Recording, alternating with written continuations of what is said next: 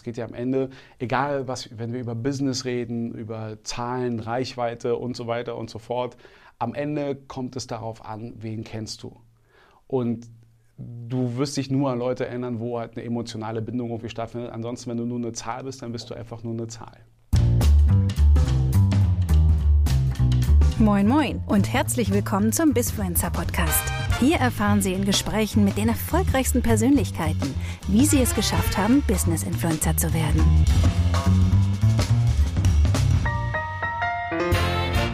Herzlich willkommen zum Bisfluencer Podcast. Mir gegenüber sitzt der liebe Patrice. Moin. Moin, morgens. Kann, kannst du dir vorstellen, warum ich dich äh, genervt habe, dass ich mit dir einen Bisfluencer-Podcast machen möchte? Äh, ich glaube, weil du mich so besonders niedlich findest. Nein, weil du heute, ich habe auch äh, ja schon deine Kommunikationsplattform LinkedIn ja schon wahrgenommen. Ich meine, der Titel sagt es ja schon. Ich mache jetzt mal einen auf Sherlock Holmes. Ja. Also zum einen bin ich ja super neugierig, weil ich bin ja auch aus, aus, Neugier auch hier einfach mal zu sehen, was, was du ja auch machst, was so mit deiner Agentur irgendwie so passiert. Also deswegen konnte ich mir schon einigermaßen erdenken, dass es ja in Sicht in diesem Kontext so eben, also bis Influencer ist ja nicht so das verrückte Wortspiel, insofern, dass es das Business mit den Influencer-Tum ja auch sehr ist. innovativ. Ich weiß ja auch, wen du auch alles so vertrittst und ähm, äh, bei mir war ja der Fokus den Film. Was du genau jetzt über Film wissen willst, keine Ahnung. Ähm, aber da rumort es bei mir gerade im Kopf auch äh, zum Beispiel. Aber ich bin ganz gespannt. Was möchtest du wissen? Ich kann immerhin so tun, als ob ich was wüsste. Ich glaube auch, wenn du hast ja nur wie viele Jahre Moderationserfahrung? oh, wow, wie viele? 15? Nee, muss ich mir überlegen. Ich habe ja, also mit MTV habe ich ja offiziell so diese offiziellen, diesen offiziellen Stellungsgrad. Äh, aber so mit zum Moderationsjob habe ich ja vorher schon angefangen. Aber offiziell als Moderator bei MTV habe ich ja am 1. Januar offiziell 99 angefangen. Krass. Und dann ging das ja bis, zwei, bis zum 1. Januar 2010. Und ähm, ich glaube zwei, drei Jahre vorher, also seit 98, ja. Und wo ging es dann hin? Äh, nach MTV ähm, parallel noch diese ganzen Sachen, die du nebenbei gemacht hast. Dann gab es noch so die zwei drei Sachen, die man für Arte gemacht hat.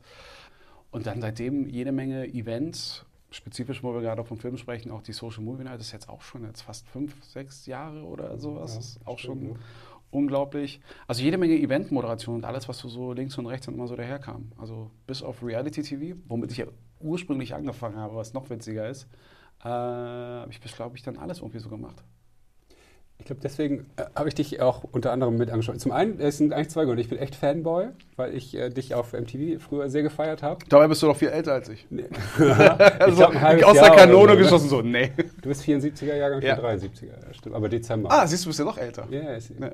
73er, 29. Dezember. Mhm. Von daher kann ich jetzt also als der Weisere von uns beiden, Altersweisere von uns beiden, äh, natürlich jetzt sagen, worum es eigentlich geht heute. Nein. Ähm, ich finde es einfach äh, total interessant, was du jetzt gerade in diesen paar Sätzen ja auch geschildert hast, ist so, du machst ja so viel irgendwie und auch nicht und ich kriege dich nicht so richtig zu fassen. Wenn ich dich das ist das ein, Schlimmste. Wenn ich dich jetzt einordnen sollte in B2C-Influencer, B2B-Influencer, Moderator, ja? Film-Nerd, äh, Instagram-Phänomen. Ich weiß also, genau, was du meinst und äh, tatsächlich, ähm, also das war auch schon zu MTV-Zeiten immer im Nachgang muss man sagen, war es auch teilweise ein Problem. Also es ist das, was mich bislang halt immer noch arbeiten lassen hat. Ähm, ich meine, wir werden noch nicht drum rumkommen, jetzt auch über äh, die Pandemie, Corona und Kram und Co. zu reden, weil mhm. Äh, das, das Gute bei, bei, mir war ja dadurch, dass du halt nicht so fassbar bist, kannst du 1500 Sachen nebenbei immer machen. Ähm, du hast aber nie so dieses eine Ding, wo man dich drauf festsetzt, wo du, was du dann komplett jetzt so monetarisierst zum Beispiel. Ähm, also äh, das ist dann so, sozusagen das Gegenstück zu, ich habe halt sehr viele Freiheiten, aber äh, muss aber mich trotzdem halt irgendwie immer hin und her so durchwurschteln, wo was geht. Und auf einmal kommt Corona und dann ist das ist der größte gemeinsame Clusterfuck-Nenner, den man haben kann. Also insofern äh, ist das gerade auch für mich gerade so diese schwierigste Zeit, weil ich bin immer genervt gewesen vorher so, was machst denn du eigentlich? Teilweise kann ich es verstehen, teilweise, glaube ich, sind aber auch so 60 Prozent der Anfragen einfach nur so reiner Chit-Chat, deswegen bin ich immer so sehr davon ja. gelangweilt. Ähm, und ich glaube, wenn es einen Bonus gibt, ist heutzutage, wenn Leute fragen, also komischerweise damals konnte ich halt sagen, ja, irgendwie gar nichts. Dann sind die Leute, ja, aber jetzt kannst du sagen, jetzt mache ich wirklich gar nichts, Corona, und dann wird es akzeptiert. Aber ich habe Gefühl, ich habe so gefühlt, ähm, also die Wahrnehmung, dass ich aktuell, und das müssen alle, mehr machen als jemals zuvor.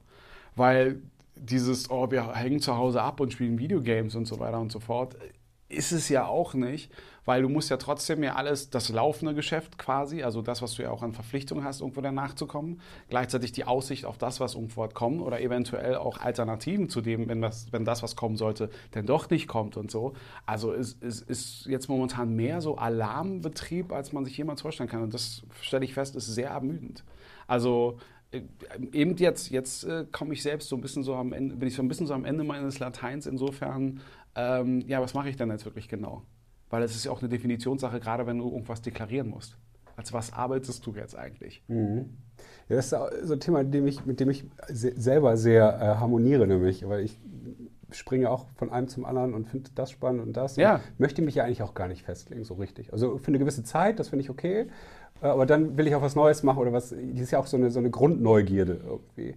Aber ja, mit dem Nachteil, das hat letzt, letztens irgendwie eine sehr schlaue Frau zu mir gesagt, ich bin wie eine Projektionsfläche, wie eine Kinoleinwand.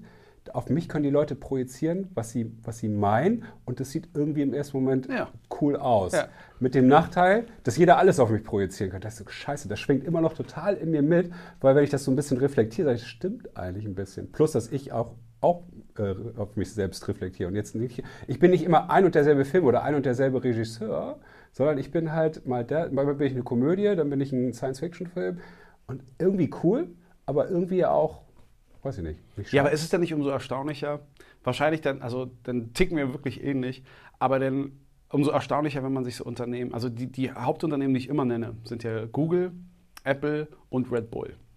Also zwei Tech-Unternehmen, da denkt man, okay, das ist immer so einheitsfrei, aber der eine produziert ja auch Hardware, Google ja mittlerweile auch. Ähm, und dann ist ja Red Bull, was ja komplett eher ein Lifestyle ist. Also Red Bull als Unternehmen produziert ja nichts, was du wirklich brauchst. Das sehen vielleicht viele anders, aber ja. Ne, das ist jetzt also ist jetzt kein Diss gegen Red Nein, Bull nein. oder so, aber das ist ein Lifestyle-Produkt in der Form. Und was haben sie gemeinsam? Red Bull ist ein Unternehmen, was es geschafft hat, äh, durch sehr viel, Ar durch sehr viel Arbeit, das muss man auch anerkennen, ähm, aber auch mit einem Produkt, was da gepasst hat, was irgendwie bei jedem Extremsport-Event, BMX, Surfen oder äh, Klettern oder was auch immer, oder ich komme vom ich komme aus der, Atmos aus der Stratosphäre runtergeflogen, äh, aber gleichzeitig ist es dann auch irgendwie Jet Set, äh, Monte Carlo irgendwo bei der Formel 1 auch willkommen. Also das ist kein Fremdkörper. Google ist es relativ egal, ob du jetzt gerade irgendwo äh, dich erkundigen willst, was es für Tampon-Alternativen gibt oder ob du einfach nur einen Buntstift suchst für äh, deine kleinen Kinder und äh, Bist du Apple. jetzt auf Tampon-Alternativen, Alter. Äh, weil es auch in letzter Zeit, weil es auch noch so ein anderes Thema ist, was mich auch gerade so ein bisschen so beschäftigt. Da Okay. sind wir wieder bei dieser Sexismus-Debatte. Schreibe ich mir hier nochmal Ja. Aber, jetzt, aber jetzt mal so als Beispiel, es Mhm. ging mir nur darum, zwei Extreme zu haben. Tampon und Buntstifte, das ist Google egal. Ähm, dann hast du ja auch noch Apple, wo eben das denen auch egal ist, wofür du deren Produkte jetzt benutzt. Ob du jetzt Mutti anrufst oder ob du jetzt Candy Crush spielst oder whatsoever. Aber die Leute sind immer da für diesen Bedarf und können das irgendwo alles abdecken. Und diesen Bogen, den ich jetzt zu uns dann irgendwo dann ziehe, ist halt, genau das ist es halt. Das sind so Unternehmen, so das, was man selber ist, haben die als Unternehmen halt irgendwo verstanden und sind halt überall irgendwie mit dabei, aber haben es halt einfach verstanden, so richtig zu monetarisieren.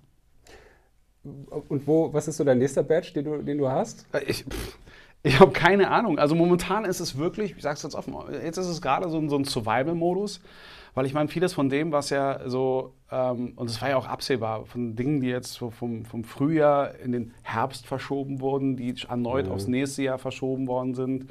Und äh, es tut mir leid, aber ich, auch wenn ich jetzt ein paar Leuten ja vielleicht in den Rücken falle, aber ähm, es kann sich keiner von uns jetzt irgendwo hinstellen und sagen, ja, so ich war, also so dieses, worüber man sich immer so mokiert hat, der Hollywood-Kellner, also eigentlich bin ich Schauspieler, ich mache das jetzt nur gerade, bis mal großer Durchbruch kommt. Ähm, die Situation hat sich einfach gänzlich verändert. Äh, es wird sich auch über kurz oder lang nicht so äh, schnell verändern. Es ist hart, brutal. Ich wünschte mir, ich würde wieder diese ganzen Events auch irgendwo machen. Ich wünschte, es gäbe wieder eine gewisse Form von Normalität und so weiter und so fort. Aber das ist jetzt erstmal nicht gegeben und die Welt wird sich nicht nach meiner Fasson jetzt irgendwie weiterdrehen, sondern ähm, da ist wirklich so ähm, Kreativität auch wirklich gefragt, was man jetzt so nebenbei alles machen kann. Also einer der Grunddinger, die dann immer kommen, ist so, aber kannst du denn jetzt nicht so mehr so Internet, so Influencer-Gedöns machen? Was auch wieder so zeigt, wie wie viel Unwissen im Kontext mit Influencer einfach so besteht. Ja, mache ich. Ich mache jetzt hier ein Post, 250.000 Euro und so, läuft. Aber Reichweite, ja. Das muss man ja ein bisschen differenzieren. Also ist ja auch eine Marke. Ist ne? ja auch eine Marke. Also das sind alles so Sachen, die die Leute sich so extrem äh, leicht vorstellen. Und das ist äh, erschreckend und ernüchternd. Und deswegen ähm, bin ich aber auch so ein bisschen in einer Sinneskrise inwieweit Unterhaltung überhaupt läuft. Du hast ja auch am Anfang darüber gesprochen. Film ist ja etwas, was zu mir irgendwie auch gehört. Gestern erst war ich jetzt wieder bei diesem Relaunch äh, des einen Kinos hier in Berlin, äh, was mich auch sehr freut. Aber ich persönlich denke, dass auch Kino sich schon längst hätte auch äh, umstrukturieren müssen, weil es ist ja nicht unbedingt Corona-bedingt, dass das Kino da ist, wo Kino ist ähm, und auch so viele andere Medien auch. Ich glaube auch nicht, dass auch Netflix oder Amazon Prime so bleiben, wie sie jetzt gerade sind. Auch die müssen sich irgendwo anpassen mit den Bedürfnissen. Mhm. Also ich glaube, wenn es eine Sache gibt, die es nicht gibt, dann ist es der Mangel an Unterhaltungsmöglichkeiten heutzutage.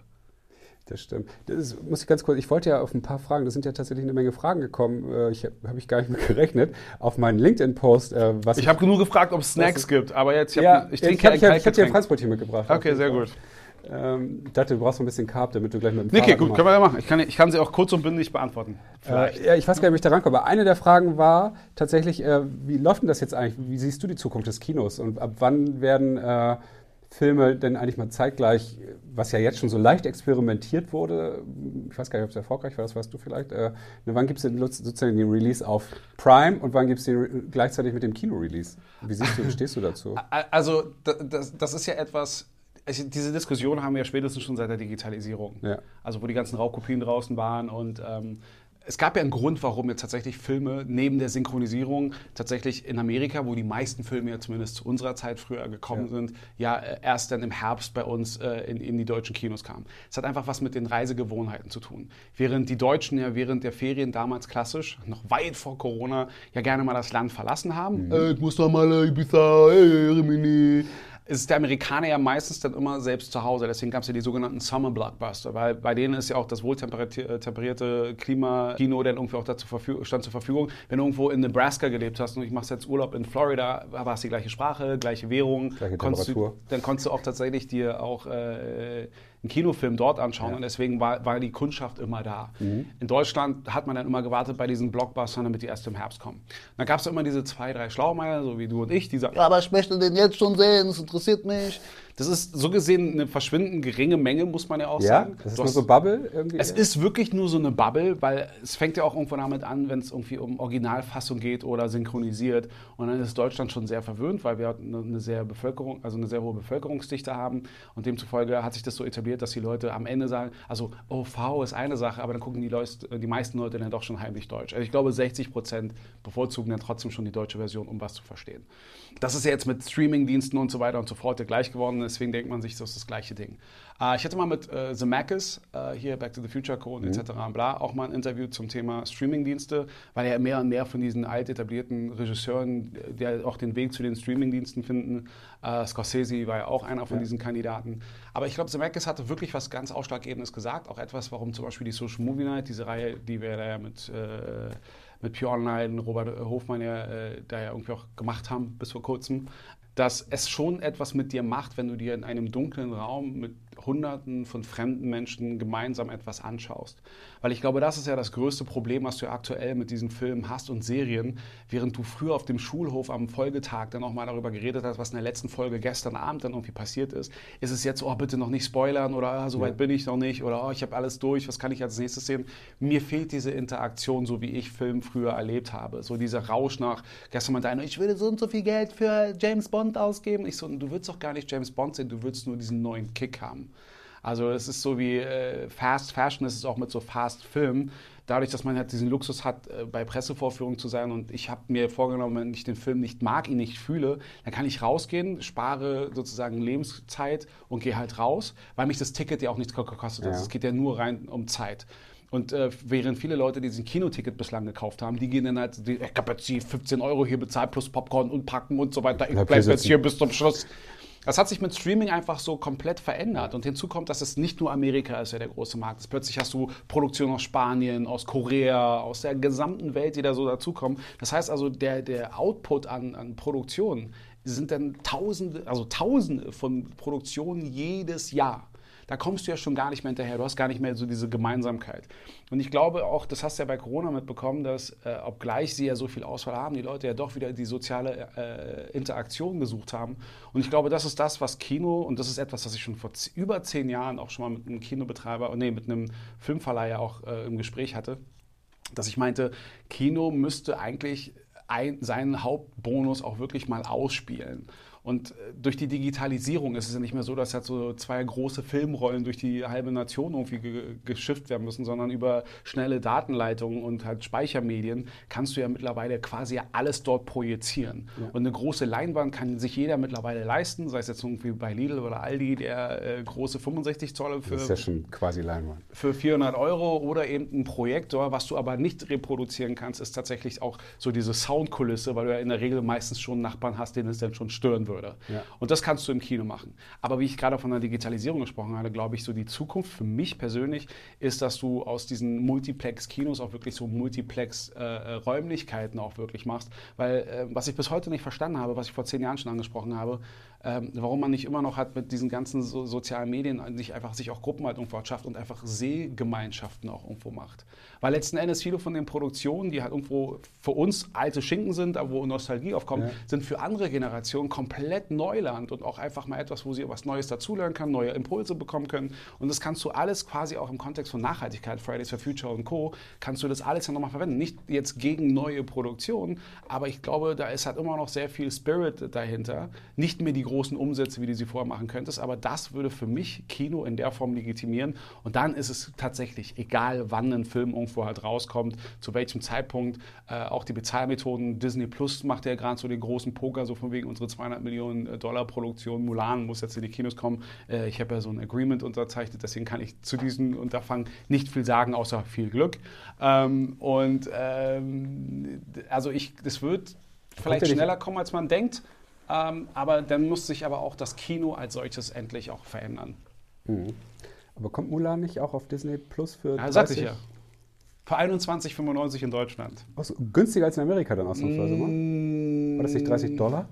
30 Dollar, aber auch da regen sich die Leute auf. Aber ich finde es also legitim von Disney-Seite aus. Ja, aber gefühlt denkt man ja, ist, das ist im Internet. Im Internet ist doch alles irgendwie umsonst. Deswegen genau. denkt man sich natürlich auch. Aber das ist es ja eben nicht mehr. Es geht ja heutzutage um die Dienstleistung. Ich glaube, dass Arbeit sollte endlich mal wieder anerkannt werden. Ich weiß, das war wieder eine sehr ausführliche, aber auch, das, weil es auch so ein komplexes Sujet ist. Ja, aber ich finde das ja, das ist ja auch Bisfluencing sozusagen, ist, weil diese Branche ändert sich ja, oder es ist ja eine der wenigen Branchen, die sich ja relativ langsam verändert, die Filmbranche. Also ja, es ist ja seit, seit wann gibt es Filmstudios? Sind 1920er oder sowas, ne? Nee, sie, sie, sie verändert sich jetzt schlagartig. Weil, ne, sie, guck mal, bei Musik, Musik, äh, ich habe ja alle, alle Branchen ja quasi schon durch. Ich hatte sie alle. Hast ähm, du eigentlich ähm, auch Songs gemacht? Selber? Ich habe mal einen Song äh, produziert, so als DJ, aber das ist ein anderes Thema für einen anderen Podcast. Ach so, schade. Äh, ja, es war echt schade.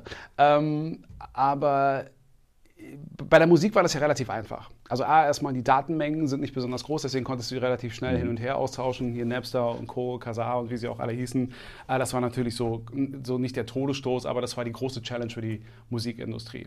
Bei Film sieht es halt ein bisschen anders aus. Film hat allerdings auch, wie wir jetzt auch bei, also das, das hat mehr als so eine Doppeldeutigkeit. Harvey Weinstein ja auch unter Beweis gestellt, wie hierarchisch auch zum Beispiel, äh, arschig, siehst du, das, dieser, ja. dieser Sprechfehler hat es auch auf den Punkt gebracht, die Filmindustrie als solches ist, weil sie auch wirklich so kontrolliert wird von äh, wenigen. Weil zu Filmproduktion, anders als bei Musik, brauchst du ja nicht nur ein größeres Team. Musik kannst du ja quasi auf deinem iPhone ja quasi heutzutage schon selbst produzieren. Es gibt ja auch mittlerweile Möglichkeiten, wo du sogar Musik von deinem Handy aus direkt publizieren kannst. Ja. Das ist bei Film noch nicht so gegeben, weil bei Kino ist es ja nicht nur die Studios, die halt irgendwie die äh, Facilities zur Verfügung stellen, sondern auch das Know-how irgendwie zur Seite stellen, aber auch das Netzwerk, was die Vermarktung, die Positionierung und dann irgendwie sozusagen auch die Spielzeiten in den Kinos ja auch erlauben.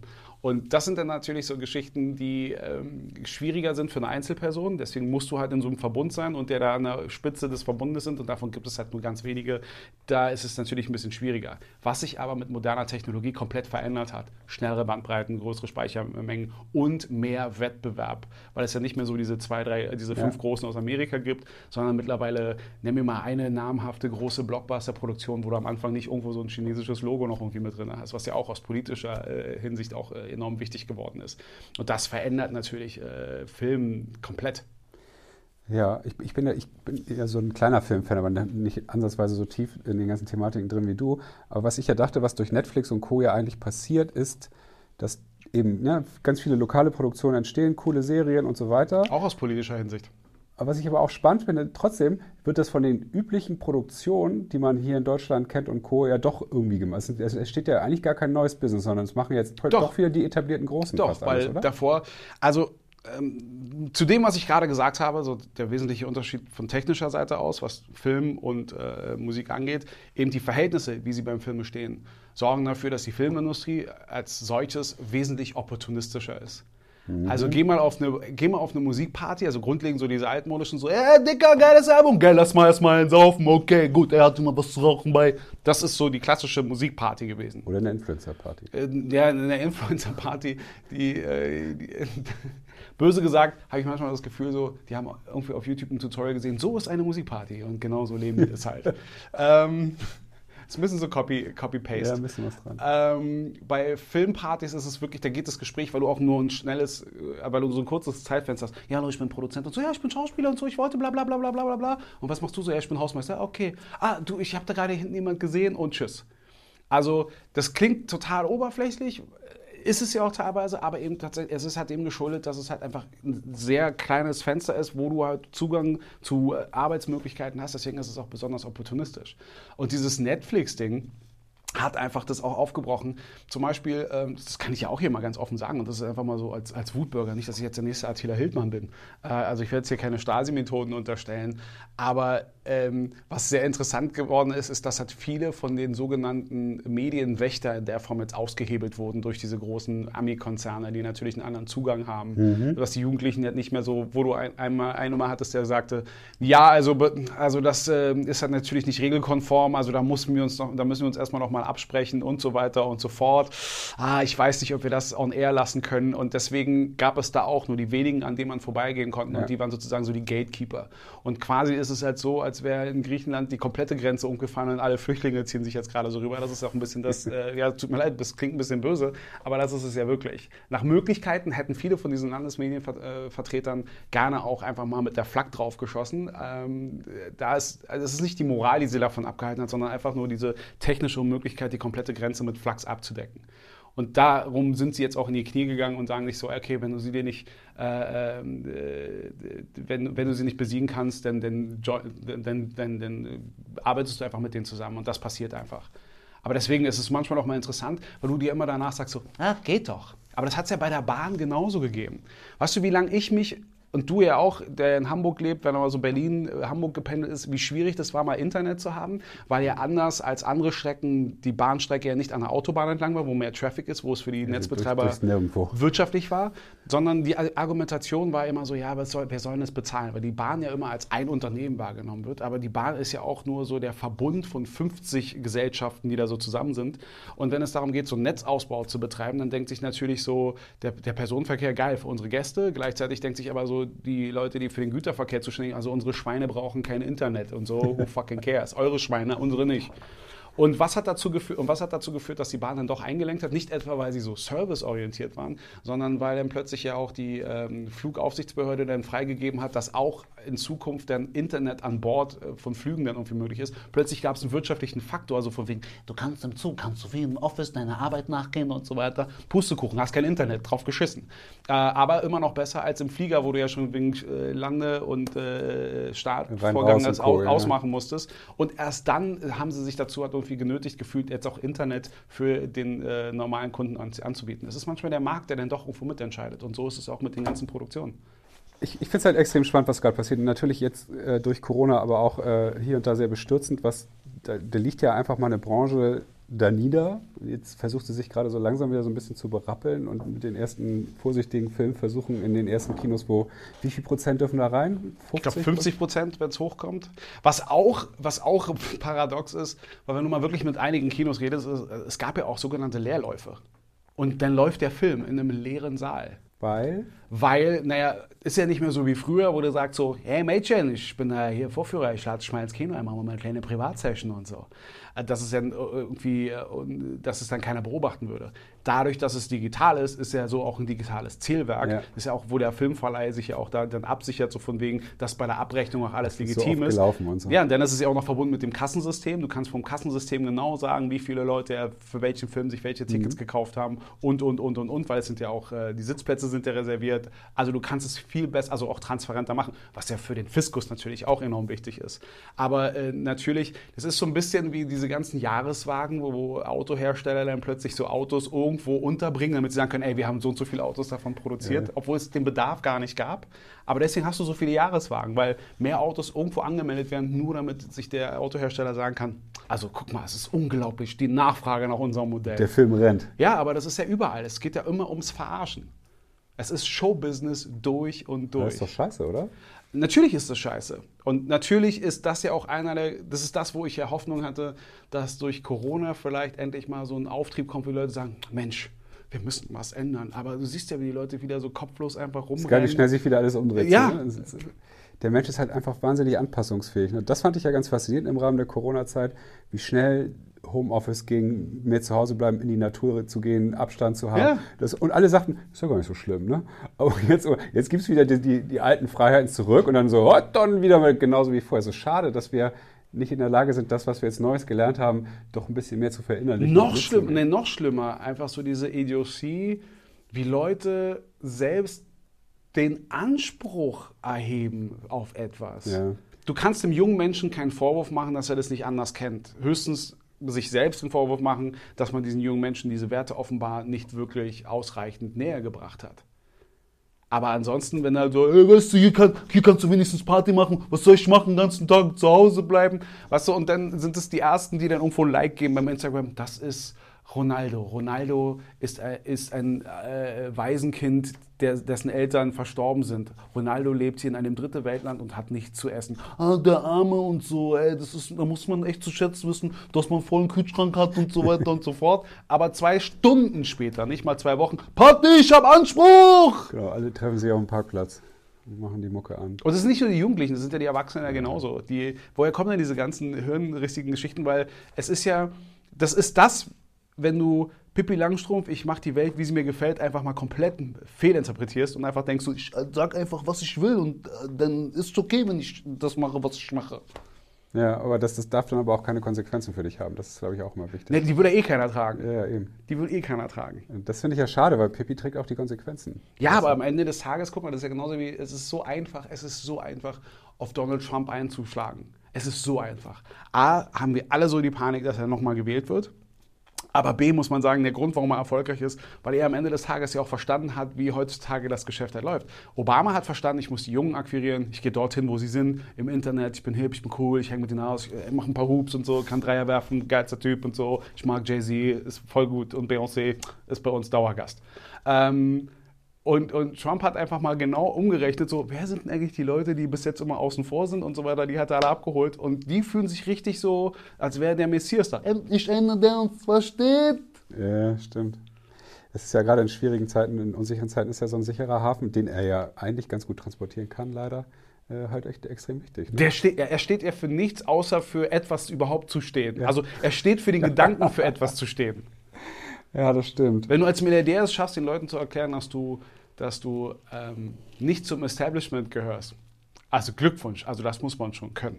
Ja, Daran können, eigentlich können wir uns an Donald Trump ja ein Beispiel nehmen, weil wir sind ja so, so vom Typen her die Jungs, die nicht für die eine Sache stehen, sondern für viele Dinge. Ja. Äh, aber das ist dann die Ultima Ratio sozusagen. Ja, absolut. Also all das, also diese, diese, was ihm ja vorgeworfen wird als Präsident, weil das, das ist ja das Problem. Er ist ja momentan sehr als, also er wurde ja auch gewählt als Geschäftsmann. So von wegen, er ist ein erfolgreicher Geschäftsmann in Anführungsstrichen. Demzufolge muss er natürlich ein Land genauso führen, weil auch Merkel ist ja eigentlich so ein Manager und dann vergisst man aber so diese zwischenmenschliche Komponente, weil du kannst mit sonst so viele Fakten daherkommen, äh, ohne Emotionen verkaufst du nichts. Also und es ist ja nicht so, als wäre das das erste Mal gewesen. Ich glaube, da wir den gleichen Jahrgang haben, auch bei euch ist das Thema in der Schule mal Dritte Reich gewesen, Propaganda und allem, was dazugehört. Oder auch eben so tolle Filme, um auch den Filmpart ja. wieder mit reinzubringen. 1984, Big Brother's Watching You und so weiter und so fort. Und dann stellt sie einfach mal fest, es ist 2020 und irgendwo hat einer den Schuss nicht mitbekommen. Und dann sind wir bei dem, wo ich halt sage, es ist halt schwierig, da sich selbst noch zu motivieren, in so einem Gewerbe unterwegs zu sein und auch wirklich sinnvolle Ideen wiederzugeben, den Leuten auch folgen oder die sie auch mit als Inspiration nehmen. Da mhm. ist für mich gerade echt eine ziemliche Sinneskrise gerade vorhanden, weil ich den Job mache, den ich mache, weil ich ihn gerne mache, weil ich Menschen grundsätzlich eigentlich ich sag jetzt mal, lieben würde ich jetzt gerade ein bisschen so runterstufen aufgrund der Tatsache, wie sie gerade sind, aber ähm, doch schon sehr gerne habe und auch fasziniert davon bin. Aber es ist halt einfach unglaublich, dass du ähm, wie bei Watchmen der eine Charakter, der dann einfach sagt so, und I'm just gonna let them die. So, weißt du, so kommt mir das teilweise ein bisschen vor. Es klingt sehr düster, es ist sehr böse, aber das ist gerade äh, Current Mood. Jetzt ein Instagram-Bild dazu. Genau, machen wir gleich noch.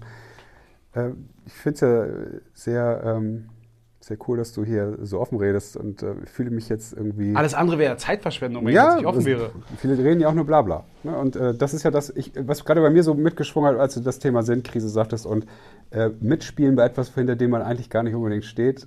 Äh, wir kennen uns ja aus, aus meiner ursprünglichen Tätigkeit des Influencer Managers ja. Äh, mit, mit äh, unseren Talents ähm, da habe ich ja schon damals auch immer wieder gemerkt, wie du diesem Thema ja auch, du akzeptierst es auf eine gewisse Art und Weise, stehst dem aber hast ja versucht, möglichst viel Abstand zwischen dich und diese, diese äh, zumindest diese Ober, maximale Oberflächlichkeit der Branche zu bringen. Irgendwie. Ja, weil, es war aber auch sehr amüsant, weil es war dann immer so, also das ist dann kommst du ja wirklich, ist ja wie so ein, wie so ein alter Fußballspieler, der den Ball einfach rollen lässt, weißt du? Der Jungsche ist halt so wie so ein Hund, der seinen eigenen Schwanz die ganze Zeit hinterherjagt und du so, mm, ja, ja gut. Und du siehst ja viele von denen, die plötzlich in so einer Sinneskrise sind, so, weil sie ja plötzlich feststellen, so, oh, mein Leben geht weiter und es dreht sich halt um das eine. Und dann sind wir bei dem, der Vorteil, den ich halt habe durch diese Vielseitigkeit, ist eben tatsächlich, dass ich von äh, etwas nicht so schnell gelangweilt werden kann oder beziehungsweise mich nicht so schnell langweilen lassen muss. Ja. Wenn du ja so homogen nur mit einem Thema umgehst, nehmen wir mal, fangen wir mal mit Videospielen an. Das ist ja am Anfang irgendwie auch ganz lustig, aber das Ergebnis siehst du ja auch an der Qualität der meisten Spiele dort draußen. Und auch das Paradoxon, dass halt sowas wie Nintendo Switch dann immer noch erfolgreich ist, trotz halt technisch gesehen der schwächeren Hardware, aber halt einfach so den besseren Content. Also so, dass es, äh, dass es, es für sie sich noch äh, rentiert. Also ich habe nicht verstanden, warum die PlayStation 5 noch, also ich sehe da einen etwas größeren Plan dahinter, aber es macht realistisch keinen Sinn, jetzt noch zum vierten Quartal dieses Jahres etwas zu veröffentlichen, weil die Leute mit ihren äh, geschröpften äh, Kurzarbeiter, ich war noch mal kurz im Urlaub, man weiß ja nie, wann es wieder möglich ist, Kassen dann über Weihnachten sich auch zweimal überlegen werden, wofür gebe ich jetzt Geld aus oder halt nicht. Aber die verfolgen da eine Langzeitstrategie, weil sie natürlich da versuchen, wieder so Marktanteile für sich zu manifestieren, was diesen Game-Markt angeht. Ähm, aber Videospiele, äh, vor allem auch, wenn dann von zehn Veröffentlichungen auch wieder so äh, Kino-like äh, sieben neue Verfassungen äh, von Spielen irgendwo ja. sind, dann fehlt mir da schon so ein bisschen was. Und ähm, und viele von, und es gibt ja kaum noch ein Spiel, was ja ohne so ohne In-App-Käufe ja quasi dann irgendwie überhaupt noch existieren kann. Natürlich, weil das Risiko ist auch einfach geringer, weil du ja nicht so wie früher so, ey, ich setze mich jetzt fünf Jahre ran, mache ein Spiel ran. Aber es gibt ja auch wieder so diese kleinen, es gibt diese Ausnahmen, so wie äh, Rockstar, die halt einfach GTA immer noch halt einfach total ja. schröpfen, aber weil sie einen guten Content abliefern. Aber das wäre für mich als Game-Influencer eher zu wenig. Und heute rede ich wieder über Rockstar. Wobei, Pete's Meat machen es ja richtig die zeigen sich ja eher so im Kollektivspielen und das macht das ja unterhaltsam. Ja. Die lösen sich ja von den Spielen selbst. Aber wenn du so ein Spieletester wärst, dann hättest du so einmal im Jahr eine Veröffentlichung. Das ist ein Top-Spiel, das nicht so, bis nächstes Jahr. Ja, wobei du kannst dann Let's Plays machen und so, du kannst es ja lang, länger zerren, als du eine Kino-Review zerren könntest. Das stimmt auch nicht, das stimmt auch nicht. Auch da gehe ich anderer Meinung. Das Ding ist ja letzten Endes, weil halt ja genauso wie dieses manipulative, so Charts-Dinger. Ich meine, wie oft hast du damals noch Plakate? Wir sind ja alt, wir kennen noch so Lit, was so ein Plakat. Das Selber das, viel geklebt früher. Äh, das Nummer 1, das Nummer 1 Album aus Amerika. Das war so total irrelevant für den deutschen Markt, aber das ist ja das, was es verkauft hat. So von wegen, ey, wenn das Nummer 1 in Amerika ist, muss dann muss es relevant sein, dann muss ich es kaufen. Aber damit holst du auch wirklich keinen mehr raus. Das ist ja so ein bisschen so, kannst du dich erinnern, wie oft ein Hersteller äh, von Waschpulver dir versprochen hat, weißer als weiß? Und das immer in, in wie viel Generationen, dass du ja denkst, so, eigentlich müssten wir schon längst bei transparent äh, mindestens angekommen sein.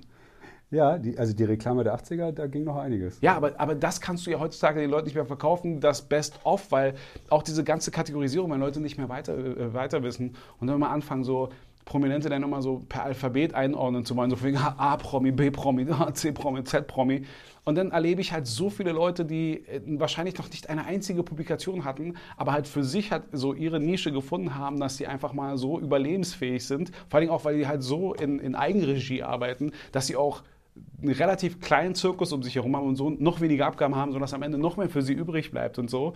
Also ich finde es dann interessant, dass eigentlich das die Aufgabe eines BWLers sind, aber gerade die BWLer nur noch die was von Reichweite erzählen und so weiter und so fort, aber das Prinzip von Marge nicht verstanden haben. Aber das ist halt, weil wir eine Wirtschaft haben, die tatsächlich äh, so dermaßen außer Kontrolle geraten ist, dass du, also als Autonormalverbraucher, wo du ja gelernt hast, du kannst nur so viel ausgeben, wie du auch irgendwie verdienst, aber die Leute ja so, ja, aber jetzt ist es wichtig, dass wir dieses Quartal äh, den Umsatz erhöhen, damit wir irgendwie dann irgendwie wieder den Return of Invested in fünf Jahren ungefähr wieder so gegenrechnen und so weiter. Wer rechnet so? Also kein normaler ja. Mensch macht das, sondern nur Unternehmen.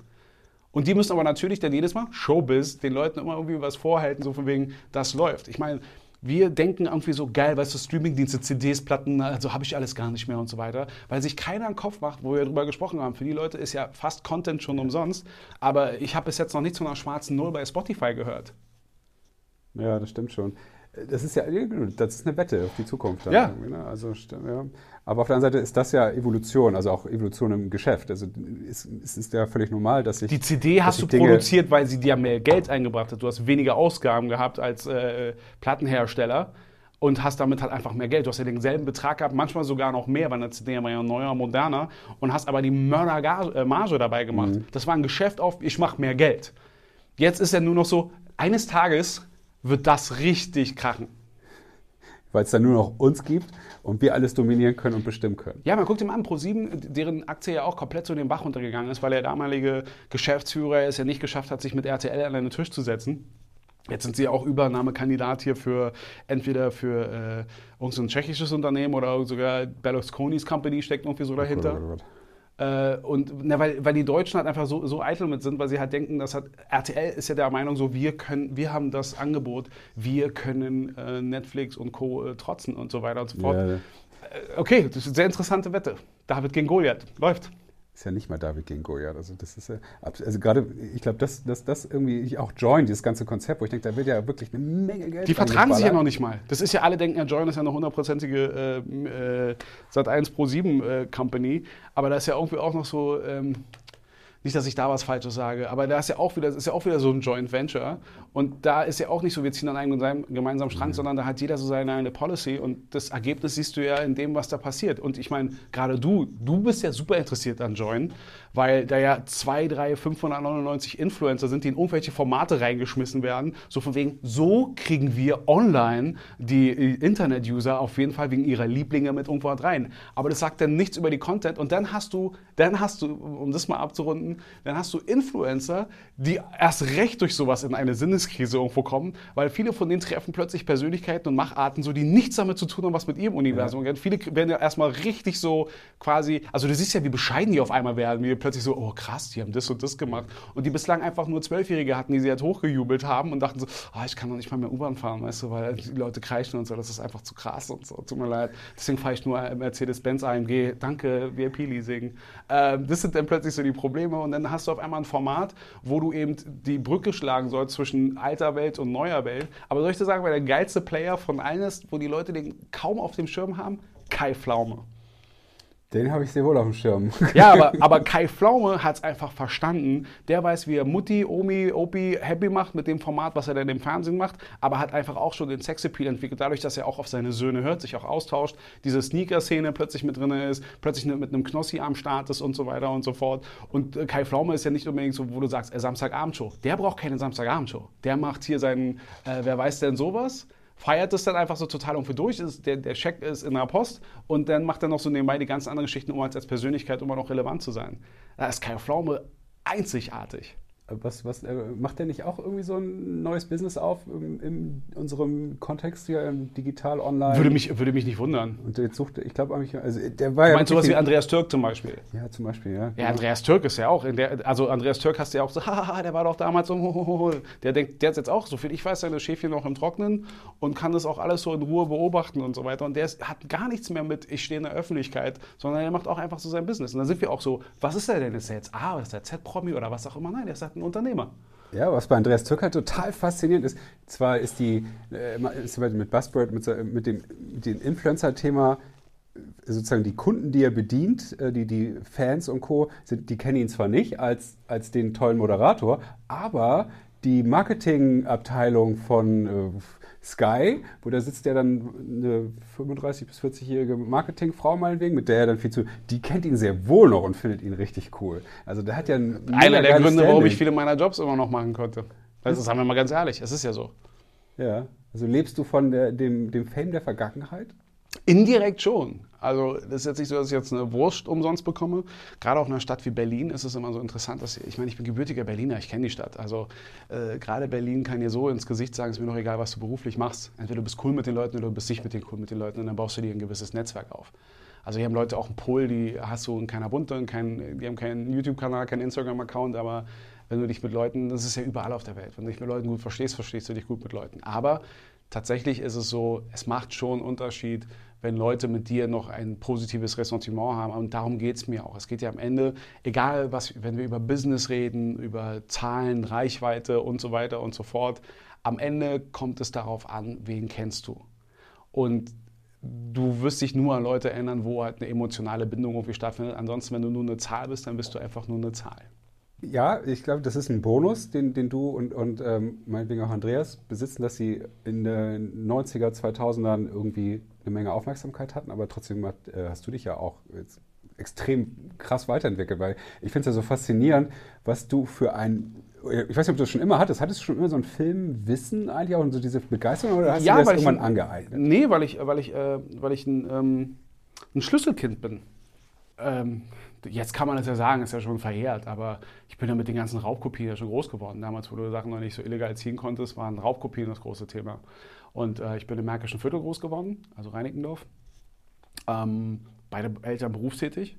Und ähm, dann bist du nach der Schule äh, dann nach Hause und, warst, und wir waren so mitunter so die Ersten, die im Blog, im Blog, ich kann mal, also tatsächlich der besagte Blog, von dem auch Sido gesungen hat, die auch einen VHS-Videorekorder damals hatten und demzufolge war dann immer schon so Home-Kino schon bei uns. Und ähm, dadurch, dass wir aber sonst keine Familie waren, die jetzt in Geld schwimmten und irgendwie uns Reisen da komplett. Das finde ich mal interessant, wenn du dir so viele Influencer anschaust, ohne jetzt Namen zu nennen, weil dann klingt es gleich, als würde ich sie bashen oder so. Das stimmt ja nicht. Das ist ja auch ganz gut, aber viele von den namhaften, gerade von den Damen, ist ja nicht so, dass irgendeiner so aus der Gosse sich hochgearbeitet hat mhm. und jetzt so von wegen, oh, also ich hätte nie gedacht, dass ich jemals eine Hermes-Tasche mir leisten konnte. Ich so, hättest doch einfach die von deiner Mutter nehmen können. Aber bei mir war das tatsächlich so, dass eben dadurch, wenn du das halt nicht hast, dann kompensierst du halt sehr viel. Das, darum verstehe ich ja auch viele Kids, wie die mit Multimedia auch umgehen, die teilweise, das ist ihr einziger Bezug irgendwie auch so zur, zur, zur Außenwelt tatsächlich. Ich meine, wir dürfen nicht vergessen, in Berlin, und das hat mich auch erstaunt, wenn es halt Leute gibt, die, also Kids, die halt irgendwo in Lichtenberg oder noch weiter im Osten irgendwie dann groß werden, die dann äh, so sozial äh, zurückliegen, dass sie noch nicht mal, für die ist es was Besonderes, nach Mitte zu kommen. Achso, und ich meine, äh, also das war jetzt nicht das Problem, was wir hatten, aber wenn du in so einem märkischen Viertel groß geworden bist, also ich meine, du bist nicht ortsansässig, aber das ist schon sehr im Norden gewesen, eigentlich ganz geil. Also Reinickendorf ist der größte gemeinsame Bezirk, ist jetzt nicht so Ghetto, Ghetto, Ghetto wie Almatun, wir hatten auch sehr viel Grün da draußen, aber du warst halt einfach außen vor, wir waren direkt an der Mauer. Und äh, demzufolge war für mich der Kurt-Schumacher-Platz, das ist so ein Platz, der so vor dem Flughafen Tegel irgendwo ist, das hatte für mich so die gleiche Größe, wie wenn man jetzt vom Kudamm irgendwo halt spricht oder so. So klein äh, war das. Und dann dadurch, dass du halt nicht viel rumgekommen bist, ich hatte halt den Vorteil, dass ich zweisprachig groß geworden bin, dass mein Vater äh, ursprünglich aus dem Kongo-Brazzaville ist und ich mit ihm dann Französisch gesprochen habe, ich dadurch äh, zur französischen Schule durfte. Dadurch hatten wir auch mal Zugang zu den französischen Kinos, konnten uns Filme vorab gucken. Wir hatten die Alliierten, hast du hier im Outpost äh, auch äh, im US-Kino die US-Filme angeschaut und äh, dann hast du in deinem Kopf einfach so diese Reise fortgeführt, Comics gelesen, äh, ähm, äh, du hast einfach hinter Pixeln einfach eine komplett andere Welt gesehen, damals, bevor es fotorealistisch und ja. äh, Anti-Aliasing und äh, Ray äh, Lightning und so weiter alles gab, äh, sondern ähm, das war einfach meine Realität. Tatsächlich, wenn hin und wieder Leute sagen, oh, Patrice, also ich kann ja auch, ich, ich versuche ja immer von A nach B immer direkt irgendwo auch zu sein, aber das ist jetzt kein Scheiß, aber all das, was ich ein bisschen so an Charme besitze, das kannst du nach MeToo ja kaum noch sagen, ist tatsächlich alles geprägt von Roger Moore, Sean Connery äh, bei James Bond.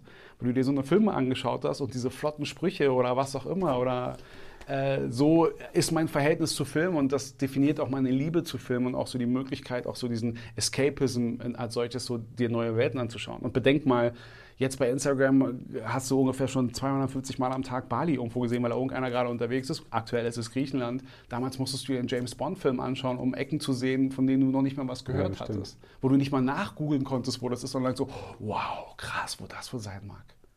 Mhm. Und dann sozusagen diese Leidenschaft immer so ein Hobby gewesen quasi? Oder, ja, ein Hobby und äh, später habe ich dann auch in, in äh, bei der FNAC ich gearbeitet, in der Filmabteilung. Ähm, und so hat sich das einfach dann durchgesetzt. Du wolltest die Filme im Original schauen, du wolltest die Uncut-Version von Robocop haben. Äh, so, dann wurde es halt richtig nerdig. So, weißt du, dann ist es richtig schwer, die Hand abschießt und so, ne? Das ist eine geschnittene Version nicht, die ist nur 16. Ähm, und Film war schon immer das große Ding. VHS, wie gesagt, wir hatten alle James Bond-Filme, die habe ich alle. Wenn ich jetzt zum Beispiel jetzt mit einem Kollegen wie Robert Hofmann, der jetzt erst zu, James, äh, zu dem letzten James Bond sich die Aufgabe gestellt hatte, auch in der Koop, äh, sich alle James Bond-Filme anzuschauen. Ist das zum Beispiel, dann sind wir wieder bei der Nachhaltigkeit, super spannend, seine Perspektive auf die Filme zu sehen, weil er natürlich jetzt anders geprägt ist. Ja, also klar, der fängt an zu sagen, ja, ist aber ganz schön sexistisch. Und du so, ja. Aber damals. Aber, aber er respektiert und liebt sie schon sehr, die Frauen. Das sind so die ersten Pickup-Artists sozusagen gewesen, ne? John Connery und Co. Ja, aber ich zum Beispiel, ich sage, also ich denke, trotz James Bond bin ich jetzt kein Frauenfeind geworden, ganz im Gegenteil, weil ich meine, die größten Figuren waren die starken Frauen. Sie hatten zwar komische Namen, wo, auch Austin Powers sich dann irgendwie totgelacht hat oder so. Äh, so Alotta Vagina, oder wie ich Ja, Alotta Vagina war dann bei, äh, bei Austin Powers, aber äh, ähm, hier Pussy Galore ist ja zum Beispiel. Ähm, Bambi und all so eine Geschichte, aber zum Beispiel, ich bin mit diesen, aber diese Frauen hatten immer was zu sagen. Klar hat er sie am Ende dann irgendwie ins Bett gekriegt und so, aber zum Beispiel auch eine Grace Jones, äh, die zum Beispiel, da wusstest du schon, das sind starke Frauen. Deswegen hatte ich nie dieses Ressentiment, Frauen werden unterdrückt oder so, weil ich bin nur mit taffen Frauen groß geworden. Sigourney Weaver hat einfach mal so Ass gekickt einfach und nicht so, wir besetzen jetzt mal eine Frau, sondern es hat einfach von der Story gepasst. Ähm, und äh, deswegen ähm, war auch Aliens einfach auch so ein geiler Film von James Cameron. Welcher ist der beste? Aliens. Der zweite, ne? Ja, James ja. Cameron. Ja, das stimmt. Das ist auch mein, mein absoluter Favorite, einer meiner Top 5 Filme, würde ich sagen. Trotzdem weißt du auch alles über alle Filme. Du weißt nicht, ja nicht alles. Aber so äh, finde ich in meiner Wahrnehmung ist es so. Also du kennst erstmal fast alle. Alte dann Filme. Kennst ja auch die, auch bei den ganzen neuesten. Würdest du jetzt hier bei, bei Tenant, weißt du wahrscheinlich auch alles, äh, wer, wer, Regie geführt hat. Der ist ja sehr welche, super schwer. Ja, aber auch wer, wer, was Nolan noch für Filme gemacht ja. hat. Äh, wer, wo, wer da mitgespielt hat und so weiter. wo hast du das alles reingezogen? Klar, online verstehe ich, aber wie, das kostet ja auch eine Menge Zeit. Wie, äh, hast du das so aus reinem Bock? Also, nein, das, das ergibt sich. Wissen? Nein, das, das ergibt sich. Also es ist es ist eine, vielleicht eine gewisse Form von Autismus, aber also ich bin jetzt kein Faktenchecker, der irgendwie so die ganzen Baseball äh, aber es fühlt sich so an. Nein, es ist einfach wirklich, weil ich sehr viele Filme gesehen habe und auch Film als unglaublich große ähm, Inspirationsquelle immer verstanden habe, weil du auch sehr viel. Das ist das, wo ich mich ein bisschen schwer tue. Das ist so ein bisschen wie mit der Musik gerade. Musik wird ja quasi nur, also es war schon immer Musik, also es war immer Musikbusiness, das Geschäft mit Musik. Aber die erfolgreiche Musik, du hast aber dann trotzdem drauf gesetzt, mit Emotionen Leute ja. abzuholen, ihnen ein gutes Produkt zu geben, Mund-zu-Mund-Propaganda und das ist halt immer und immer wieder sich verkauft. Wenn du es mal so sitzt, ist kein Unternehmen so erfolgreich darin wie Disney. Und Disney ist ja noch großartig darin, weil die ihren Film ungefähr 20 Mal neu verkaufen können. Sei es jetzt zum Beispiel nochmal Mulan in der Realverfilmung oder so. Sie verkaufen die Idee immer wieder, weil du eine gewisse Bindung zu dem hast, was hat Disney geschaffen hat. Und bei der Musik ist es genauso. Da war es halt so auch dieser Hip-Hop-Spirit. Ich möchte besser sein als die anderen und so weiter und so fort. Heutzutage das muss auf Spotify funktionieren. Darf nicht länger als 3 Minuten 11 sein und äh, keine Intros. Äh, der Beat muss sofort einsetzen. Muss reinhauen, ja. Und deswegen klingt auch alles immer so homogen, immer gleich. Damit kann ich einfach musikalisch nichts mehr anfangen. Und bei vielen von diesen Filmproduktionen äh, das Gleiche. Also es ist ja auch so, die Studios haben ja immer mehr ein Problem damit, halt eine, einen Film aufzubauen, weil das alles aufzubauen unglaublich aufwendig ist, wohingegen mit einer Serie das alles viel einfacher ist und du halt auch wie das Langfristige auch wirklich kalkulieren kannst. Du hast einen besseren Cashflow als jetzt bei Filmen und das wird dazu führen, dass es immer weniger gute Filme geben wird. Und ähm, während auch damals jemand so wie ein Kubrick sich zum Beispiel ganz bewusst für eine ganz, bestimmte, eine ganz bestimmte Linse entschieden hat, um halt so einen bestimmten Look zu haben, der die alle aufgekauft hat, die es irgendwo halt gab, in allen Facetten und so weiter, der eine richtige Wissenschaft draus gemacht hat, hast du das Gefühl, dass die Leute alle mit den gleichen Presets irgendwo arbeiten. Alles sieht nach Kino aus, aber, ähm, aber hat weniger Charme als Pantoffelkino, so finde ich. Das, das, siehst, du da, siehst du da jetzt eine, eine, eine Gefahr, dass auch das, was. Keine Gefahr, Musik, eine Herausforderung. Ich ja, sehe es nie als Gefahr. Also Gefahr für. Ich finde, für mich ist es eine Gefahr, weil ich genieße ja, einen Film zu gucken, mich, mich voll reinzutauchen, die klassische Heldenreise durchzumachen und zu sagen, danach gehe ich raus, sage, ach, das war jetzt gut. Und ich, ich ertappe mich ja regelmäßig, aber dass ich gucke ein paar Netflix-Serien oder sowas ich weiß ja am nächsten Tag gar nicht mehr, worum ging es eigentlich. Kann, ja. kann ich die nochmal gucken? Wobei Umbrella Academy, zweite Staffel, kann ich dir, das, das hat mich total abgeholt. Da bin ich total zu Hause. Genau, es gibt so einige Highlights. Das finde ich ja wiederum eigentlich, was Netflix da ja geschafft hat, ist ja irgendwie doch eine, eine, Story viel länger erzählen zu können, weil sie haben so eine abgeschlossene Serie von acht Folgen plötzlich. Also das ist ja eigentlich wie ein Film. Mhm. Äh, das kannst du ja im Kino wiederum nicht bringen. Also eigentlich kannst du ja sogar noch mehr erzählen, theoretisch. Außer Star Wars-Fans, die geben sich das immer so zur Veröffentlichung einer neuen Star Wars. Und wir machen den Star Wars-Marathon. Ja, aber dann hast du das ist ja noch länger dann. Aber ja, ich, ich, ich, weiß auch nicht, wo, wo, das, wo das irgendwie hinführt. Nichtsdestotrotz feiere ich das auf der einen Seite, dass ich es dass ich es gut finde, dass ich jetzt mehr Freiheiten habe, was die Wahl meiner, meiner, meines Filmprogramms angeht oder meines Unterhaltungsprogramms. Auf der anderen Seite war ich sehr bestürzt, als ich so eine Nachricht gelesen habe gerade, dass Netflix jetzt auch, äh, was ich ja schon bei YouTube immer hasse, aber das, da kommt, glaube ich, unser Alter dann ein bisschen raus, dass es jetzt äh, die Geschwindigkeit einstellen kannst, dass du ja auch Netflix schneller stellen kannst. Ja. Alter, was ist denn das für ein Albtraum? Also, ja, aber eben, aber das, alles, was Netflix gerade macht, spricht ja dafür, wie Menschen auch tatsächlich. Ja, die bedienen ein, äh, ein Bedürfnis. Na, alleine, dass sie Game-Shows jetzt auch haben. Warum haben sie Game-Shows? Weißt du, warum sie Game-Shows haben? Du kannst ja sogar Jeopardy, kannst du die auf Netflix anschauen. Nee, hab ich nicht mitgekriegt. Weil sie eben tatsächlich, also die Auswahl das sind ja Sachen, die du so nebenbei mitbekommst. Gerade auch wenn du technikversiert bist, wenn du halt Film interessiert bist. Bei mir war es halt wichtig, ey, Surround. Ich habe damals den ganzen Sommer nur gearbeitet, um diesen Yamaha Surround Laut, äh, äh, Verstärker zu haben, um halt echt einen Surround zu haben, weil 70 Prozent dessen, was du äh, wahrnimmst, ist der Sound. Ja. Das war mir so wichtig. Ähm, und dann kriegst du auch so natürlich so diese technischen Entwicklungen mit. Und damals ja, bevor es Sky gab, gab es ja bei uns auch Premiere. Premiere hatte damals ja schon die Möglichkeit, dir die Möglichkeit zu geben, einen Film dir auszusuchen zu der Zeit, die du willst. Haben aber dann festgestellt, dass die Leute überfordert waren. Deswegen sind sie ja zu diesen Zeitschleifen gegangen, dass du dann zu einem bestimmten Zeitpunkt dich dann reinlocken kannst mhm. und das mit einem begrenzten, äh, äh, einer begrenzten Auswahl an, an Filmen, damit du nicht so überfordert bist. Ja. Und das versucht ja auch Netflix die ganze Zeit immer so gegenzusteuern. Und außerdem wissen sie ja selbst, dass sie so viele Inhalte haben, dass du ja nicht nur überfordert bist, was gucke ich mir überhaupt an, äh, äh, sondern wann soll ich das mir überhaupt ja, anschauen? Das ist echt Stress. Und wahrscheinlich, ich weiß nicht, ob du das irgendwie hattest, also auch MTV war ja deshalb auch so erfolgreich, weil es nebenbei auch laufen ja. konnte. Und wenn du das Video gerade dann mal nicht gesehen hast, du weißt, hey, irgendwann in der nächsten Stunde kommt es wahrscheinlich eh nochmal, so wie beim Radio irgendwo, und dann kannst du es dir nochmal in Ruhe anschauen. Vielleicht gab es nochmal eine Premiere, die dich interessiert hat. Ähm, aber grundsätzlich lief es immer nebenbei. Und genau dafür sind diese ganzen äh, Game-Shows und so weiter, sie sind nicht so wichtig, sie sind halt belanglos, aber du bist zu Hause nicht alleine. Und das spricht ja wieder für das, was ich ja anfangs über The Mackies gesagt habe. Der sagt, es ist schon was Besonderes dabei, wenn du was in einer Gemeinschaft dir irgendwo auch gibst. Und die Leute haben wieder eine Sehnsucht nach der Gemeinschaft. Weil was nützt dir all das Wissen über Inhalte, wenn du dich nicht austauschen kannst oder sie relativieren kannst? Ich meine, ohne die Sterne, die Fixsterne, bist du ja ohne jetzt GPS und so weiter und so fort im klassischen Sinne ja aufgeschmissen, was die Orientierung auf offener See angeht. Mhm. Dann fühlst du dich einfach nur verloren. Ja, stimmt. Und durch, durch jetzt diese ganze Corona-Action haben wir ja auch nochmal gemerkt, wie wichtig uns Gemeinschaft ja auch ist. Jetzt auf einmal. Genau. Also es hat jetzt eigentlich Kino äh, die besten Voraussetzungen für, ein, für, nicht ein Reboot, aber zumindest so für so einen, für so einen, für so einen Start äh, mit. Problem ist ja trotzdem, die hygienischen Maßnahmen sind nach wie vor ein Problem.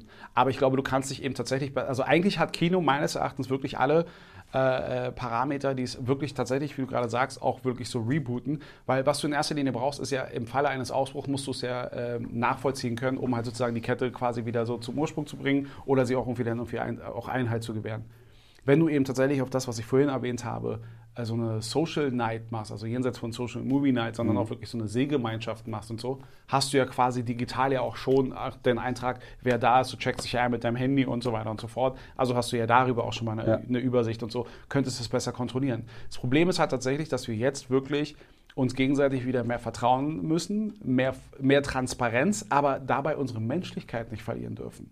Weil ich habe gerade auch ein Problem, jetzt mal komplett random jetzt heute wieder gerade mit einem äh, Zulieferer gerade telefoniert, weil es ein Problem mit einer Lieferung gibt äh, von etwas aus Amerika. Weil es da eine Preisdifferenz von 2 Dollar gibt und ich irgendwo nachweisen muss, warum, was da genau in diesem Paket drin ist. Es geht, es geht um 80 Dollar äh, und es geht um äh, Plastikfiguren, die da drin sind, drei Stück. Und die machen das gerade so, als würde ich gerade versuchen, äh, Plutonium nach, nach Iran zu verschiffen oder so. So kommt der mir Zoll das. klopft schon an der Tür, ne? Ja, und, und, dann denke, und ich habe ihnen alles an Material auch zugekommen und habe auch das plausibel erklärt und so weiter und so fort. Aber die sind so festgefahren in ihrem System, dass da jetzt gerade irgendeine Fracht droht, wieder zurückgeschickt zu werden, nur weil sie der Auffassung sind, aber sich an die Regeln halten müssen, nicht einfach das Paket aufmachen können, was Bullshit ist, weil bei jedem Verdacht könnten sie es sofort aufmachen. Das heißt also, es entsteht nichts nichts Produktives gerade, nur Frust, weil die sich an feste Regeln halten. Das ist dann, wenn etwas schief läuft. Aber wenn du es tatsächlich so transparent haben würdest und so weiter und so fort und ich dann nicht in Sorge machen müsste, dass sie mir ständig dann irgendwie vorhalten, so, ey, du hast das und das gemacht, dass ich das Gefühl hatte, Big Brother-mäßig die ganze Zeit beobachtet zu werden, wäre das ein wirklich so komplett fließender Verkehr und das würde unser Leben so viel einfacher machen. Wir könnten, wenn wir mehr Vertrauen zueinander hatten, könnten wir wirklich über Fahrgemeinschaften irgendwo nachdenken. Aber Menschen sind solche Arschlöcher, dass sie sogar Carsharing nicht mal wahrnehmen. Denn kauf dir ein eigenes Auto, wenn du einen auf dicke Hose machst. Wenn du rauchen willst, dann kauf dir ein eigenes Auto. Mach da drinnen, was du willst. Fahr ohne Hose, unten ohne, weil es ja keiner denn sieht und mach deinen Lifestyle. Aber wenn du schon die Möglichkeit hast, Autos zu sharen in der Form, sodass deine Kosten halt minimal sind, dann hab doch wenigstens Respekt für die anderen Bürger und so. Aber nee, machst du auch nicht. Was wäre eigentlich die einzige Konsequenz, die du machen müsstest? Du müsstest in Fahrzeuge eine Kamera äh, einbauen, die dich ja permanent irgendwie dabei filmt, um zu überprüfen, ob du das, was machst. Das verletzt meine Persönlichkeit. Ja, siehst du, also. Aber erstmal ich das Autoschrott. Also. Ja, aber Menschen sind einfach mal grundsätzlich auch Arschlöcher. Das muss man auch, mit berücksichtigen. Ähm, aber ich würde mir wünschen, dass wir irgendwo ein Vertrauensverhältnis irgendwo halt haben, wo es eben auch das, die drei sehr schwierigen Punkte unter ein Dach zu bekommen. Das könnte überall wirklich funktionieren. Ja, ich glaube, die Challenge. Dann wüsste ich auch, wenn der Influencer mir erzählt, ob er, ob er, eine Million Reichweite hat, ob die auch wirklich alle so als, als Kunde in meinem äh, demografisch relevanten äh, Bereich sind oder ob das irgendwo in Singapur irgendwelche Jungs sind, die noch nicht mal aufs Display gucken, sondern einfach nur so einen Wählmechanismus haben. Oder, oder der, der, dem Kunden, der, der Marke sozusagen, für die der Influencer Werbung machen soll, nicht zu erzählen, oder glaubwürdig, dass es glaubwürdig ist, dass ja, das passt perfekt, deine Marke und der Influencer. Und der hat da auch voll Bock drauf für diese Marke Werbung zu machen. In Wirklichkeit ja dann, ach komm, mach mal bitte, komm, gib 50.000 Euro. und das ist, das, das ist, scheiße, schade. ja, ist unaufregend. Ja, aber weil sie, und, und gerade die jungen Menschen, die irgendwie mal so immer auf Nachhaltigkeit sind, von denen würde ich das auch mehr erwarten, dass sie auch Interesse daran haben. Und dann kommen, sind sie plötzlich, und dann sind wir auch wieder zu dem Anfangsding, dadurch, dass sie aber so homogen sind, sind sie irgendwann mal in so einem Feld drin, dass sie so abhängig davon sind und noch nicht mal mehr nur wirtschaftlich, sondern alleine auch psychisch sind sie ja. so dermaßen abhängig davon, dass sie fast schon so einen Entzug haben und dann an ihre eigene Persönlichkeit zweifeln, wenn da irgendwie mal so, so ein Abfuck kommt. Aber das dann nicht irgendwo, dann nicht die Fähigkeit haben, Thema Justin Bieber ist ja genauso ein Thema. Justin Bieber ist ja deswegen erst so abgehoben. Ich glaube, die Ehe hat ihm ganz gut getan und so weiter. Das eins der schlechtesten Konzerte, die ich je gesehen habe, war Justin Bieber. Und Justin Bieber kann ja singen, er kann ja tanzen, er hat ja Talent. Aber wenn du ein Umfeld hast von Leuten, die auf dich aufpassen, die alle aber auf deiner Gehaltsliste sind, hast du kein, äh, hast du kein echtes äh, Feedback. Und das führt dann dazu, dass du dann irgendwann halt einfach versifft, verdrogt, einfach auf der Bühne bist und dann deine Einsätze ständig verpasst und sozusagen den Leuten, die dafür sorgen, dass du Geld hast, nämlich den Zuschauern, einfach einfach mal ein scheiß Produkt ablieferst. Und dann aber keinen äh, hast, der sagt so, ey, das war echt kacke, was du heute gemacht hast. Ist dir das auch mal passiert? Nee, Gott sei Dank nicht. Dafür hatte ich schon immer ein sehr heterogenes äh, Umfeld. Leuten, denen es einfach relativ egal ist, Leute, also nicht so süß, meine Familie war immer für mich da und so, meine Familie hat es nie verstanden. Mhm. Also was das irgendwo angeht. Aber äh, dadurch, dass wenn du so vielseitig interessiert bist, dann kriegst du auch einfach vielseitige äh, Informationen mit. Ähm, bei mir war es bei mir war es immer ein ganz anderes Problem. Ähm, ich, äh, bei mir war es ja nie, nie ein Problem des Höhenfluges, auch wenn es halt Leute vielleicht, die mich beobachtet haben, nicht so mitbekommen. Ich bin durch Glück an all diese Sachen rangekommen, die ich gehabt habe. Ganz ehrlich, wie ich dir gerade erzählt habe, Film war für mich immer etwas sehr Emotionales, Musik war für mich etwas Emotionales. Dann habe ich die Möglichkeit halt gehabt, damit Geld zu verdienen, dass ich mir sowas halt anschauen konnte. Oder dass ich davon berichten konnte, ey, ich bin hier mittendrin und so weiter und so fort. Und ich war in erster Linie immer Fan. Und das bin ich bis heute. In erster Linie bin ich Fan und ich freue mich, wenn ich das mit Leuten teilen kann. Aber bei mir war das halt immer so, dass ich manchmal das nicht verstanden habe, ähm, weil so komisch das klingt mal, ich habe mich nie so wichtig genommen, aber habe nicht verstanden, was für ein Output du einfach da ja. hast. Also was Leute wie Leute auf das reagieren, was du halt irgendwo halt machst. Also ich, wie gesagt, komme aus dem markischen Viertel, als ich bei MTV angefangen habe. Beim ersten Jahr habe ich dann ähm, noch, ein noch ein halbes Jahr oder ein Jahr maximal, bevor ich bei MTV angefangen habe, wollte mir die Bank meine Karte oder mein Konto löschen wegen 300 D-Mark minus. Oh Mann. Dann fange ich bei MTV an, beantrage meine erste Kreditkarte in meinem ganzen Leben. Ich bekomme eine Goldkarte. Also nur der Name Goldkarte. Heutzutage wissen wir, es muss eine Blackkarte sein oder so. Aber ich bin durchs Büro gestolziert und ich habe eine goldene Karte, ich habe eine goldene Karte. Weil aus meinem Ghetto-Mind denke ich so, krass, ey. Geschafft. Geschafft, ich habe eine goldene Karte. So, mein Konto wird nicht gelöscht. Das ist so da, wo ich halt herkomme. Und die Leute haben es aber immer so wahrgenommen, so, warum mussten wir jetzt hier so auf dicke Hose machen? Jedes Mal bin ich ja nach München geflogen, mindestens einmal die Woche, habe den neuesten Mietwagen immer bekommen. Die Leute mochten mich am Flughafen. Hast du mal ein Upgrade bekommen? Und ich habe mir einen gefeixt, dass du irgendwie so Golfklasse gebucht bekommen hast und auf einmal kriegst du die neue E-Klasse. Ich so, oh, wow. Ja, so weit. Elektrische Fensterheber auch hinten. So auf dem Level. Ja. Weißt du, da kommst du halt an, denkst so, dicke Kiste und für die ist einfach nur so, warum musst du jetzt, äh, ich bin hier den ganzen Tag im Büro, der fliegt hier mal einmal hier kurz rein, raus, macht hier auf Halligalli und freut sich jetzt über eine Mercedes E-Klasse. Äh, das musstest du erstmal lernen. Und ich, deswegen habe ich auch Verständnis für diese jungen Influencer, die meistens sich an die Hand genommen werden, mit dem Unterschied, dass die aber keine Vermittler haben und gleich so viel Geld bekommen, dass die eh, also aus ihrer Perspektive, so unabhängig sind, dass sie auch sehr beratungsresistent sind. Ich verstehe das. Und wüsste halt, dass du mit denen ganz anders reden musst. Da könnte ich jetzt richtig viel zu erzählen. Ja, ich bin, weiß. Bin Aber das wäre auch nicht fair, weil letztendlich ist es, ist es ist ja auch ein Vertrauensverhältnis, was du hast, deswegen verstehe ich es auch. Ja, aber auch, ich hätte gerne schon irgendwie mehr gecoacht, als ich äh, vermarktet habe, sage ich mal so. Ich merke schon, dass dieses ganze Werbungsreklamethema, was ich seit über 20 Jahren mache, also ich fand es in den 80ern irgendwie geil. Ja, natürlich, Coca-Cola oder Pepsi, Michael ja, Jackson halt oder so, Prince. Du, aber du hast einfach eine Welt aufgemacht und jeder wusste, das ist eine Scheinwelt. Ja. das ist ein Kinofilm. So. Ja. Und jetzt ist es ja alles echt. Jetzt haben wir diese Influencer, die in ihrem täglichen Leben immer beim Bäcker so und so einkaufen und immer Ich kann, die ich kann Mädels Ärsche nicht mehr sehen. Das also das Echte wird ja jetzt unauthentisch und, und jeder fragt sich, wozu machst du das eigentlich? Und keiner kann das beantworten.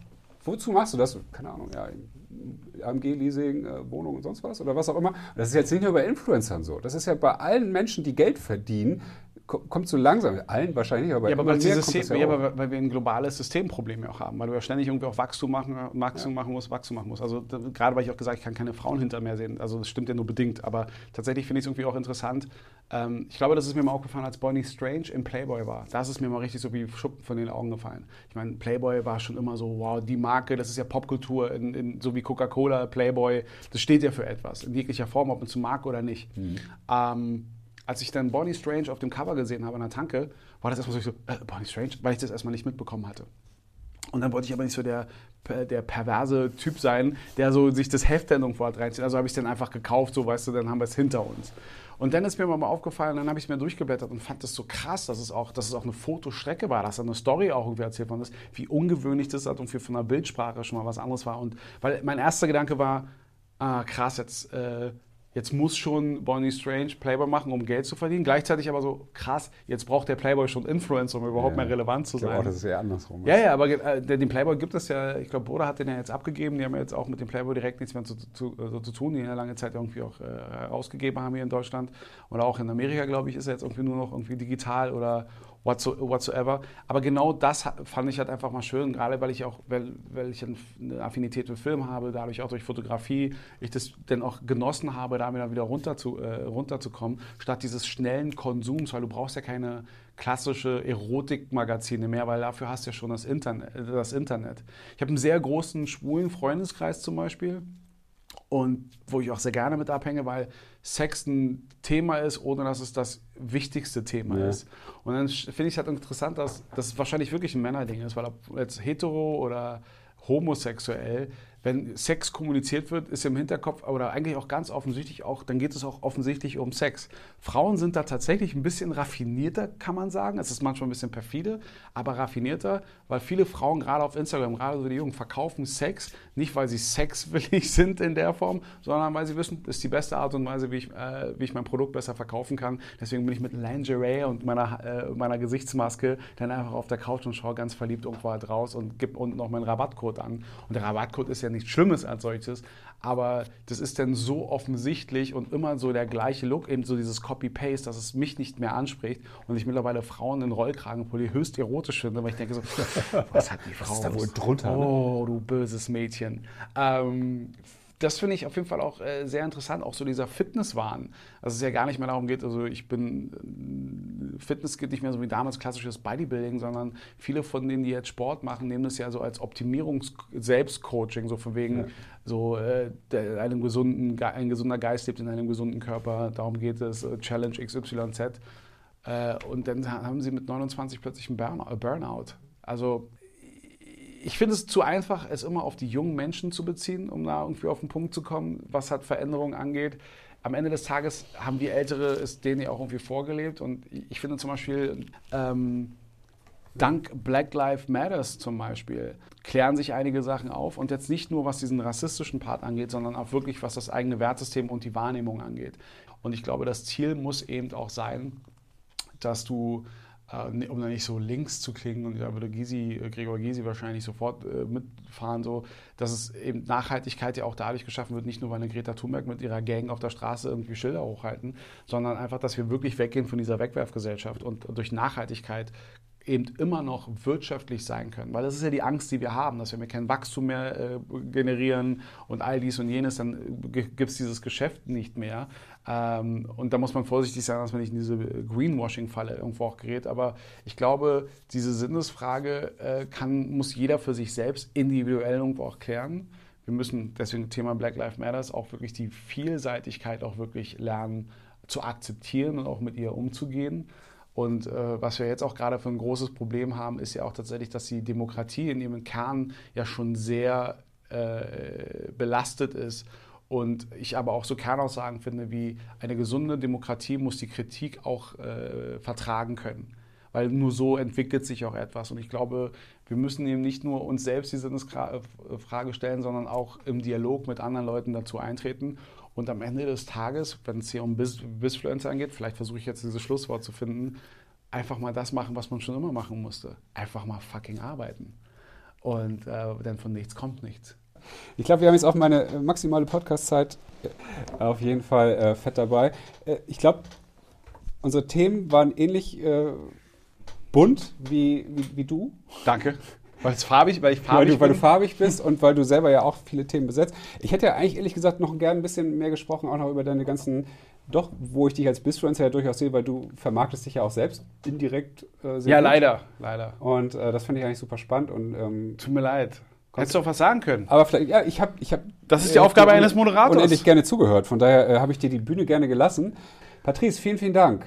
Henrik, sehr gerne. Und äh, jetzt muss ich aufs Fahrrad springen und mich wieder zu Tode abstrampeln. Ja. Also, schönen Tag noch, bis bald, äh, vielen Dank, auf Wiederhören.